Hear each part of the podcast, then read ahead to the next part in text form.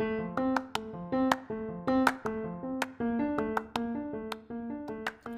I'm Dominique Logan, and this is His Strength Becomes Her, where I share the nuggets God has given me and show you how to apply them into your everyday lives. Now, let's go ahead and get into the episode.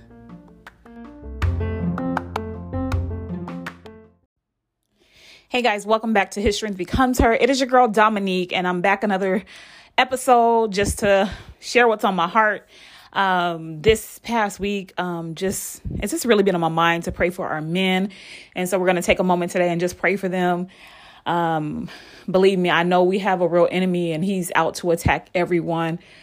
Um, however, I do feel like there is a stronger attack on our men because they're supposed to be the head of the families, the head of the house, and so just whichever man you have in your life, I ask that you just lift them up pray for them, send them something encouraging. Um, at the start of the year in January, I had put my cousin's name on my mirror and I just pray for him every day. Every day I'm reminded to just look up at my mirror and just pray for him and just speak a blessing over his life. And also just pray for my brothers and uncles and just my son, my nephews, just every male that's a part of my life, people in my church. Um, just to pray for our men. And so I encourage you, like I said, just to think about the men in your life and just lift them up.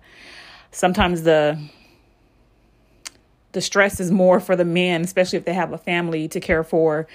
And I remember last year my cousin's husband taking his life and it's just really been on my heart um, this past week, like I said, just to lift them up. So let's go ahead and pray for our men. God, I just thank you because you are so faithful. I lift up every man connected to me, every man connected to anyone that's listening, any man that's listening, Father. We just lift them up before you, Father. We thank you that any depression, any suicidal spirits, Father, be broken off of their lives, Father. And we just thank you and we speak healing to them, Father. We, we speak financial blessings to them, Father. We thank you, Lord God, that you see them, Lord God. You are El Roi and you see them. And we just lift them up before you right now, Father. And we just thank you, Lord God, that they'll take their rightful places in the churches, in their communities, in their families.